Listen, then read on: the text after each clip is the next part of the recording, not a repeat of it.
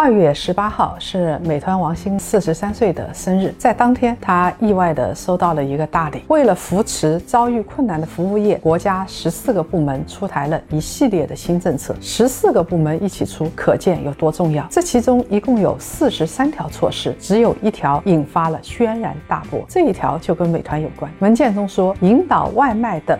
互联网平台企业进一步下调餐饮业商户服务费标准。换言之，美团这样的外卖平台该让让利了。其实，这样的政策在预期之中，美团的一只靴子终于落地了。于是，我们看到外卖巨头美团三天暴跌了百分之二十三，三千亿的市值灰飞烟灭。美团尚能饭否？这是一个疑问。王兴这个生日一定过得很特别，印象特别深刻。资金是恐慌的。从美团市值的下跌来看，资金显然认为美团危矣。那么这一条政策是为了把美团打入深渊吗？显然不是。说到美团，很多人都会指责大数据平台对外卖小哥的种种作为，这些作为不符合共同富裕的内核。但是对于美团这样的企业，我们在指责之余，还得有公平的认知。这些外卖平台的出现，确实提升了大家的用餐效率，为商家丰富了。新的商业模式提供了不计其数的工作岗位。美团目前前在港股仍旧有超过万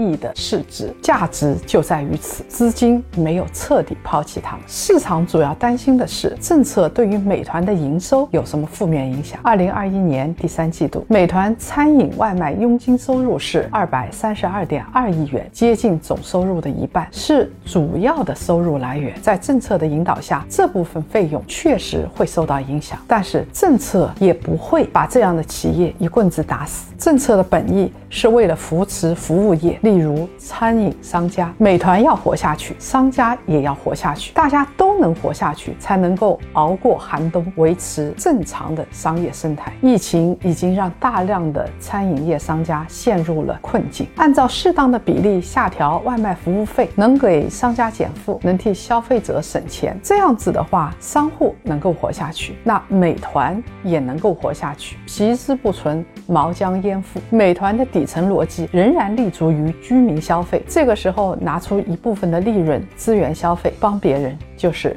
帮自己，但是让所有的外卖小哥都成为美团的雇佣群体，美团是难以存活的。美团也要活啊，慢慢来吧。美团正在做转型，官媒也给出了相对正面的评价。根据经济参考报的报道，数字人民币在春节期间首次大规模完整参与了整个消费季，在试点城市和地区，消费者第一次可以在线上线下全场景使用数字人民币。来进行支付，美团深度的参与其中。美团的数据显示，在春节七天假期以内，美团平台日均的数字人民币交易笔数环比节前一周增长了百分之五十六点四。美团平台日均数字人民币交易金额环比节前一周增长了百分之六十八点五四。看来美团是要在数字人民币好好发力了。那我们来看一看，既有一些政策面的消息。对于美团估值造成了负面冲击，但是也有正面报道，这说明不是一棍子打死。今年实体经济注定不容易，作为少数几家头部企业，美团面临着严峻挑战。让这些企业度过周期，也就是让中国经济度过周期。真正有价值的企业会在时代中屹立不倒。美团证明自己的时候到了。新经济改变生活，新实体改变经济。让我们一起选出新实体企业。助力中国新经济。